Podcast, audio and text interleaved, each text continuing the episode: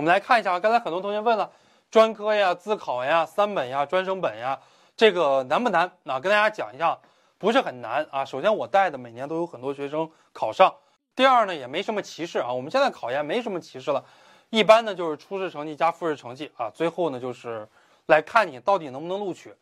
第三呢就是保研制度的变革，说白了，人家很多二幺九八五大学的能力强的。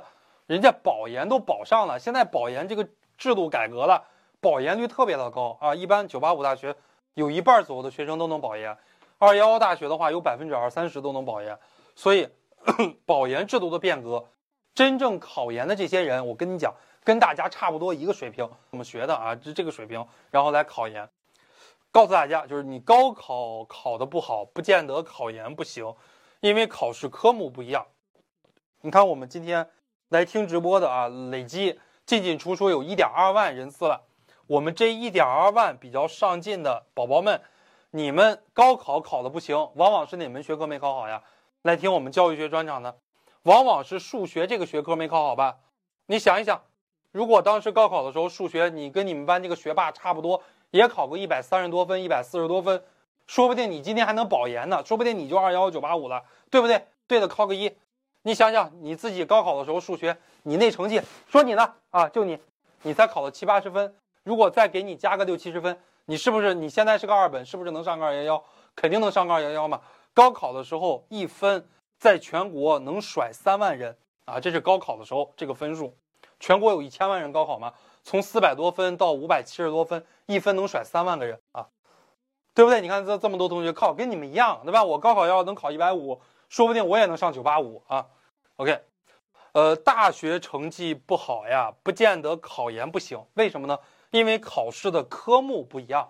我大学时候，我跟你们讲，我当时的成绩在我们班特别稳定啊，稳居我们班全班倒数第一。为啥呀？我大学的时候逃课，我都不怎么上课。我们班总共有二十九个人啊，我哪天把那个我们班那个毕业照给大家发的微博看一下。我们班总共有二十九个人，只有我一个男生。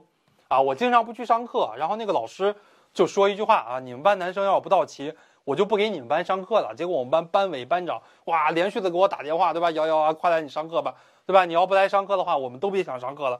哎，我们班当时这个样子，就是我当时大学时候的挂科挂了十多十多门学科，大学总共三十多门课吧，从大一到大四，我应该挂了至少有十门课。但是我们当时也没清考，也不用清考，我们学校当时不是很好嘛，它有一个规定。就是全力支持考研，你只要考研考过了，所有的学科就毕业证、学位证都有，对吧？现在好像还有什么清考，现在什么有清考吧？好像我记得，呃，好多年也没了解了啊。现在可能补考不过，还有清考啊。我们当时，当时我根本就没有补考啊，直接挂了科就没补考，就直接考研就考过了啊。最后的话，所有的学科一次性就都过了。我们学校当时考研的政策还是比较好的啊，没有清考是吧？只有补考是吧？啊，可能就变了啊。时代不一样了啊，时代不一样了。